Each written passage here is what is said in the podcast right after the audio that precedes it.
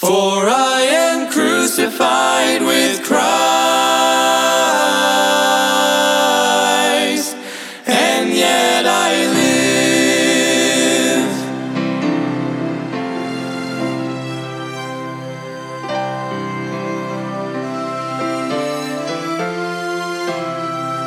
Embrace the cross where Jesus... Welcome to Crossbound Ministries, where we are bringing the gospel of Jesus Christ to the world, encouraging Christians and pointing sinners to the cross.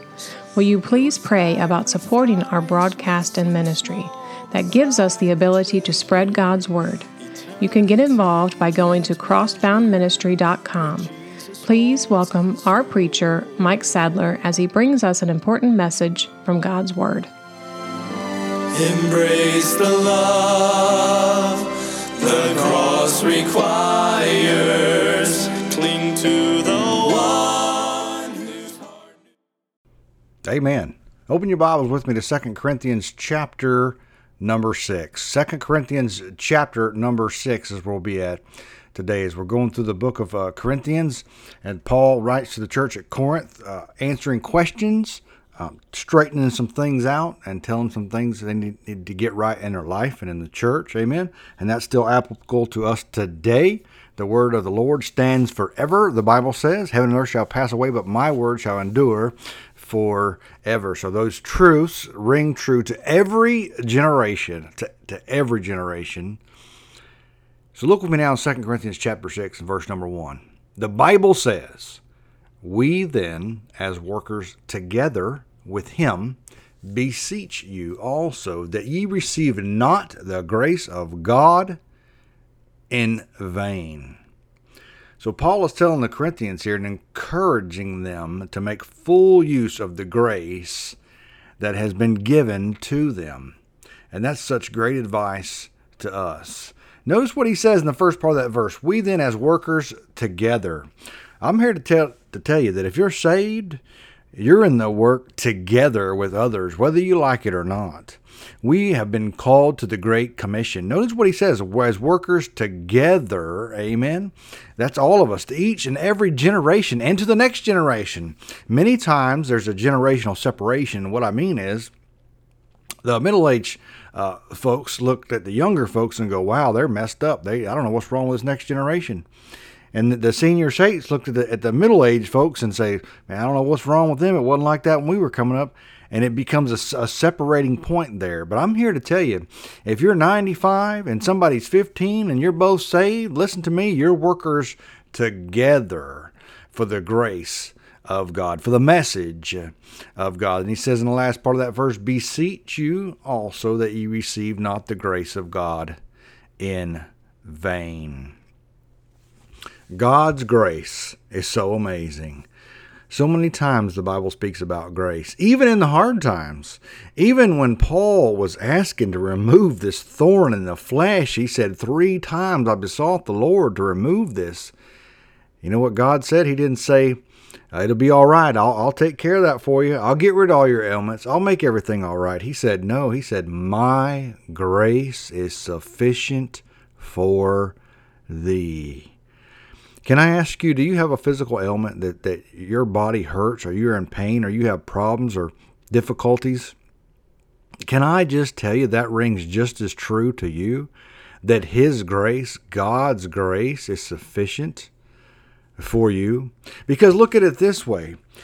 Even if God healed you today and you had no more pain, you are still going to one day get old and die. And that's even if you're blessed. Many people don't get the chance to get old. They die young or middle-aged or 40 or 50. And so you're blessed if you live to be a senior saint. Now, as an older friend of mine who's 80-something, he said that this getting old is not for wimps is what he says. So it gets tougher in the older years. But God still says that my grace is sufficient for thee. But in this verse, he says, ye also that you receive not the grace of God in vain. What does he mean in vain? Well, many people can say a prayer and want to be saved and not want to go to hell, but they've not done it the way God has commanded us to do it. They've not truly repented. They've not truly answered that call. As John 6:44 says, "No man come unto me except the Father which has sent me draw him, and I will raise him up in the last day." They've not answered that call of the Holy Spirit when they knocked on his heart and said, "Hey, you're a sinner in need of a Savior." And see, that's what it takes. It takes the wooing and the drawing of the Holy Spirit showing you that you are a sinner, showing you that Christ is the way. And when you realize that and you answer that call that God has put on your heart for salvation, you answer it and you repent and you put your faith and trust in Him. The Bible says that you are born again. You can receive the grace in vain, meaning you said a little prayer and you're hoping that's what saved you because all your faith is in that prayer. No, the Bible says that you must answer that call that God has put on your heart. Amen. John 6:44. Read that. Verse number 2, 2 Corinthians chapter 6 and verse number 2. "For he saith, I have heard thee in a time accepted, and in the day of salvation I succored thee. Behold, now is the accepted time. Behold, now is the day of salvation." He says, "I've heard thee in the accepted time." And I like what he says about salvation. "In the day of salvation, I secured thee." I secured thee. Your salvation is secure. Salvation is secure. Even if you don't have it, it's there. It's knocking on your door. And you say, "But I'm too mean, I'm too wicked, I'm too vile, I'm too far gone, I'm too old, I've done too much, I've went too far." No, the Bible says in 2 Peter 3:9, "The Lord is not slack concerning his promise, as some men count slackness, but is long-suffering to usward, not willing that any should perish, but that all should come to repentance." Amen. What does that mean, all to repentance? He wants each and every person to be saved. And the Bible says today is the day of salvation. Amen. Not tomorrow, not the next day, not next week, not next year. The Bible says now is the day. You see, because if you've heard that call, if you've heard that message, you are now responsible for what you will do with that message. And I've heard this said many times. Well, what about the guy that lives in Africa that's never met a missionary, never heard a preacher, never read a Bible? Well, the Bible has a verse for that. And it says that the sun and the moon, and the stars and the earth declares the glory of God, and that there is a Savior, the Lord Jesus Christ. And even says that so they are without excuse. So even if they've never read a Bible, never heard a preacher, God in somehow, some way has knocked on their heart to let them know that they're in need of a Savior. Isn't that an amazing thing that somebody gets saved like that? I'm sure there's people been saved like that. The Bible says, so they're without excuse. And listen to me, God is fair, righteous, just, and holy. And he will not cast somebody into hell that did not have the opportunity to accept his son, the Lord Jesus Christ, as their personal Savior. Like the end of that verse says, now is the accepted time. Behold, now is the day of salvation. Paul urges people to trust the Savior while you're still alive, while you're still breathing. Today is the day, because I'm here to tell you, once you pass away, once your heart stops, it's over, and that decision that you made while you was alive will last throughout all eternity. And say, hold on, you mean to tell me the decision I make now, if I wind up in hell, I can never get a second chance? That's right. That's what the Bible says. That's not what Mike Sadler said. That's what the Bible says. Amen. Now you take that how you will. See, there's one thing that God won't touch, and that's your own free will. You don't have to believe it. It does not matter. It's still going to be true. You don't have to believe it, but it's still true. The Bible says now is the day of salvation. He wants each and every person to be saved, and so do I. And that's what our ministry is all about, leading others to Christ and helping people grow in Christ and helping people witness for Christ. That's a big part of our ministries. We print tracts and books, and you can go to our website. We have a couple different good tracts, and they'll really lead people to the Lord. So if you say, well, I'm not good with talking to people, well, I can tell you this. You can hand them a little cartoon tract. They'll tell them how to be saved, how to have eternal life. It'll let them know that now is the day of salvation. Amen. Not tomorrow, not next week, but today is the day of salvation. Verse number 3, 2 Corinthians chapter 6, verse number 3. Giving no offense in anything, that the ministry be not blamed. So here Paul switches from the message which he preached to his own behavior in the Christian ministry. And he realized that there was always people who are looking for an excuse. And just like there is today, there's always people looking for an excuse not to listen to the message of salvation. But look at them. They messed up. I know what they did. Did you hear what that preacher did? Did you hear what happened at their church? Did you hear what went down there? And you know what they're really doing? Let me just tell you, and what you're really doing if you're doing that, and what I did before I was saved is I was trying to make myself feel better about myself. But I'm here to tell you, God is not going to judge you by what that church did, by what they said, by what that preacher done, by what that pastor done, by what so-and-so did, by what this Christian did. God is going to judge you by what you did. And so by many people doing that, what they are doing is trying to make their own self feel better about their own self. But I'm here to tell you, what they did is not going to matter when you stand before God. What you did is going to matter when you stand before God. He's not going to bring them into an account. The Bible says, hey, those that judge themselves among themselves are not wise. That's what the Bible says. Don't look around and judge yourself by others. No, judge yourself by God's standard and God's holy word. That's what a wise person does, the Bible says. And so many will look around, they'll find an excuse not to listen to that message of salvation, the inconsistent life of a preacher. That can be a big one. Or if a preacher messed up. Now, he's still human. He can still be saved. He still be a good preacher, but maybe he just flat out messed up. And they can use that, you know, look what that preacher did. I'm not going to believe that. But here, I'm just telling you, it's not going to matter what that preacher did. Maybe he messed up and fell in deep sin like he never should have. And he shouldn't have done that. But it doesn't matter. God's not going to judge you by what he did. God's going to judge you by what you did. Just remember that. So as we pointed out previously, the ministry here does not refer to some dignified ecclesiastical office, but it refers to the service of Christ. Amen. The ministry belongs to all who are in Christ. Are you in Christ? Then you have a ministry. Make sure that you're living a life that it be not blamed, that somebody can't use that saying against you that look what they did, look what they said, look what happened there, look how they responded. We should be living our lives so that others cannot do that, so they cannot use that excuse. Amen. That's how we should be living our life. Verse number 4, 2 Corinthians chapter 6 and verse number 4. But in all things, approving ourselves as the ministers of God, in much patience, in affections, in afflictions, in necessities, in distresses. He says approving, listen to what he says, approving ourselves as the ministers of God.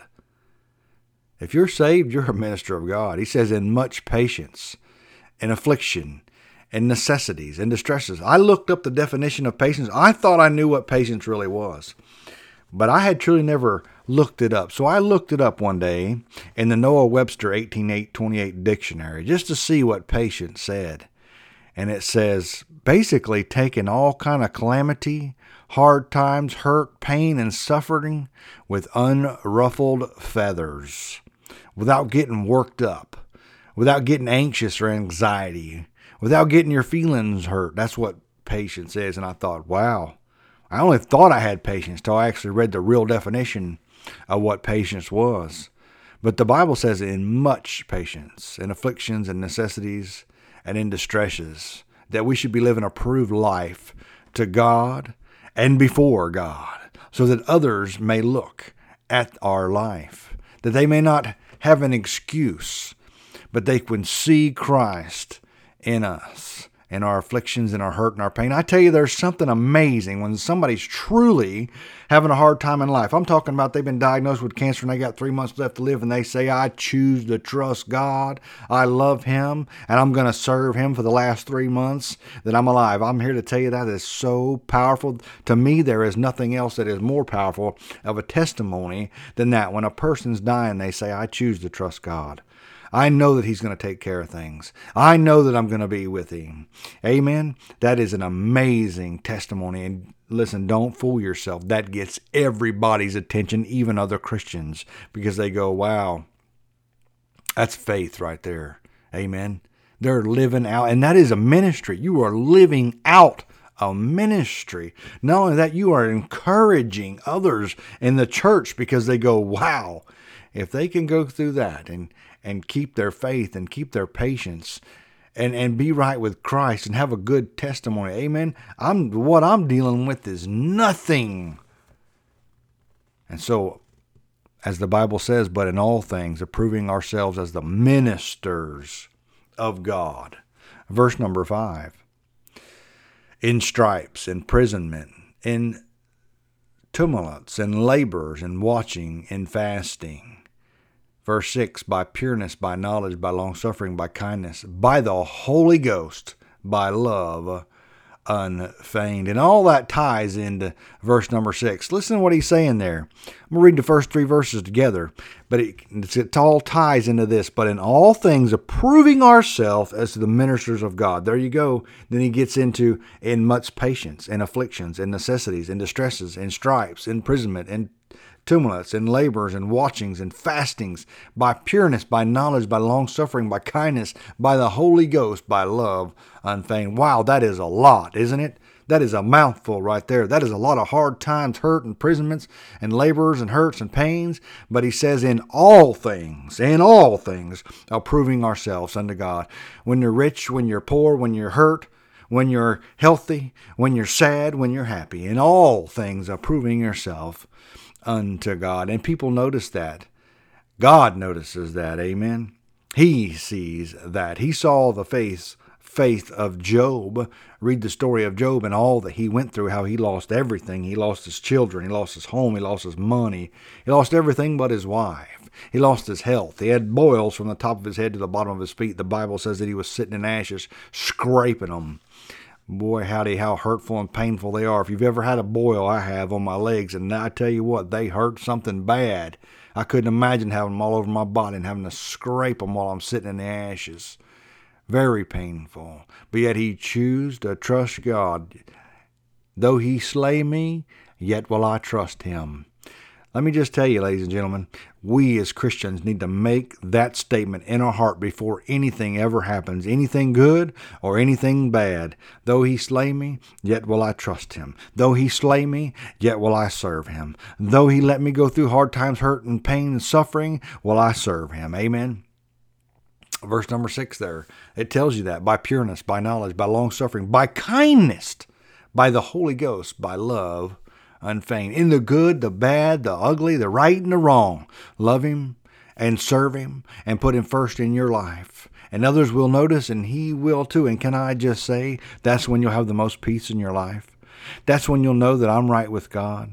Sometimes we want to base if we're right with God on our circumstances in life. You go, now why will all these bad things be happening to me if I was right with God?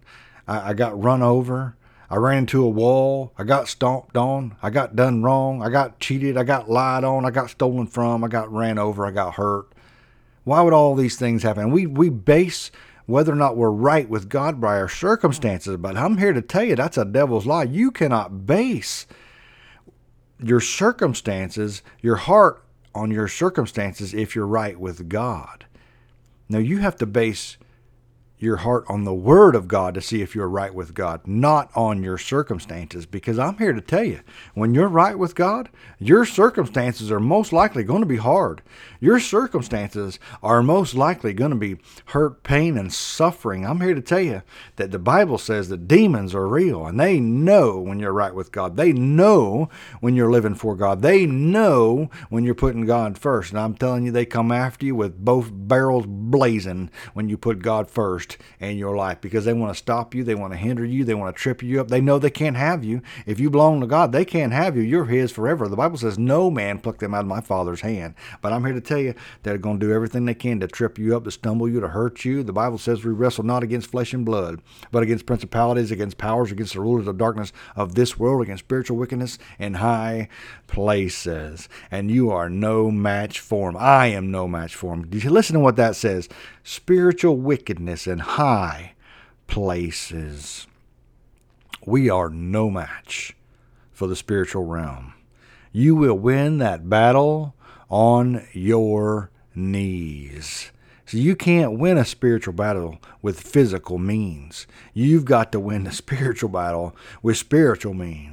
And God has given us the weapons of prayer and his word. That's right. God's word is a weapon. The Bible says it's sharper than a two-edged sword. It cuts into the joint, to the marrow, every time that the devil tempted Jesus after he fasted for 40 days. What did Jesus say? I'm here to tell you, he said the same thing that you can say. It is written. It is written. It is written. It is written that man should not live by bread alone. It is written we should not bow down any graven images. It is written. Can I just say, if the devil can offer Jesus all this world has to offer, what could he possibly offer you? He could offer you a lot as far as this world concerned.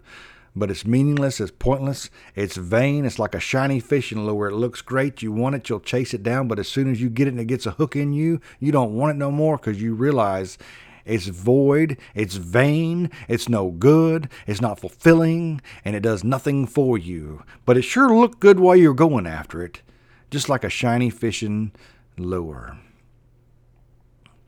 Look with me now, verse number 7.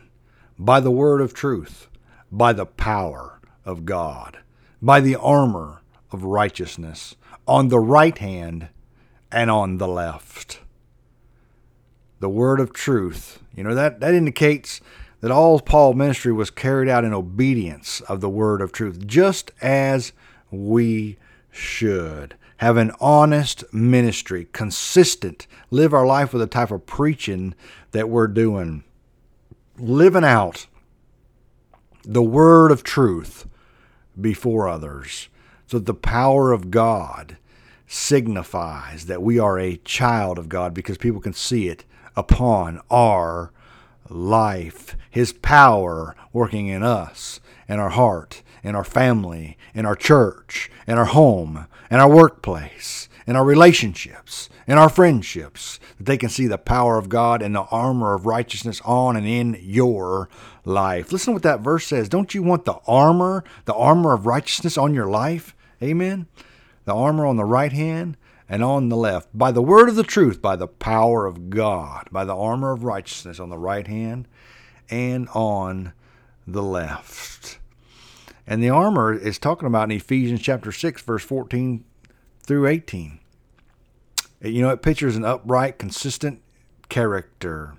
A man is clothed in practical righteousness. A woman is clothed in practical righteousness. A child, a teenager, can be clothed in practical righteousness from God Almighty, and it comes from his word. How do we get clean? By the washing of the water of the word, by reading the Bible, and by applying it to your life. Amen. Not what we think, not what sounds good, not what's popular, but what the Bible says. Verse number 8, by honor and dishonor, by evil report and good report, as deceivers and yet true. By honor, dishonor, by evil report and good report, as deceivers and yet true. The good, bad, and the ugly. Verse number 9, as unknown and yet well known, as dying and behold we live, as chastened and not killed. Verse 10, as sorrowful yet always rejoicing, as poor yet making many rich, as having nothing and yet possessing all things. When you have Christ, you have everything. Without Christ, the Bible says that you have nothing. We pray you have been blessed by today's message. If you have been saved or are in need of a prayer, please contact us at 352-247-9200. That's 352-247-9200. Thank you for tuning into Crossbound Ministries radio broadcast. Will you please pray about supporting our ministry and broadcast? You can go to crossboundministry.com or send your support or a gift to P.O. Box 7, Inverness, Florida, 34451. That's P.O. Box 7, Inverness, Florida, 34451. For a gift of $10 or more, we will send you a booklet. Please pray for us as our ministry and radio broadcast grows. Tune in every Sunday morning at 8 a.m. to hear a message from our preacher, Mike Sadler. You can follow Crossbound Ministry on Facebook, YouTube, and visit us on the web at crossboundministry.com. If you are a pregnant woman in need of help, there is hope. You can reach out to the Citrus Pregnancy Center. There are locations in Inverness and in Crystal River. Their phone number is 352-341-5176. That's 352-341-5176. This broadcast has been sponsored in part by Henley's Grading Incorporated for all your land clearing and hauling needs, located in Hernando, Florida, 352-897-3507. That's 352-897-3507.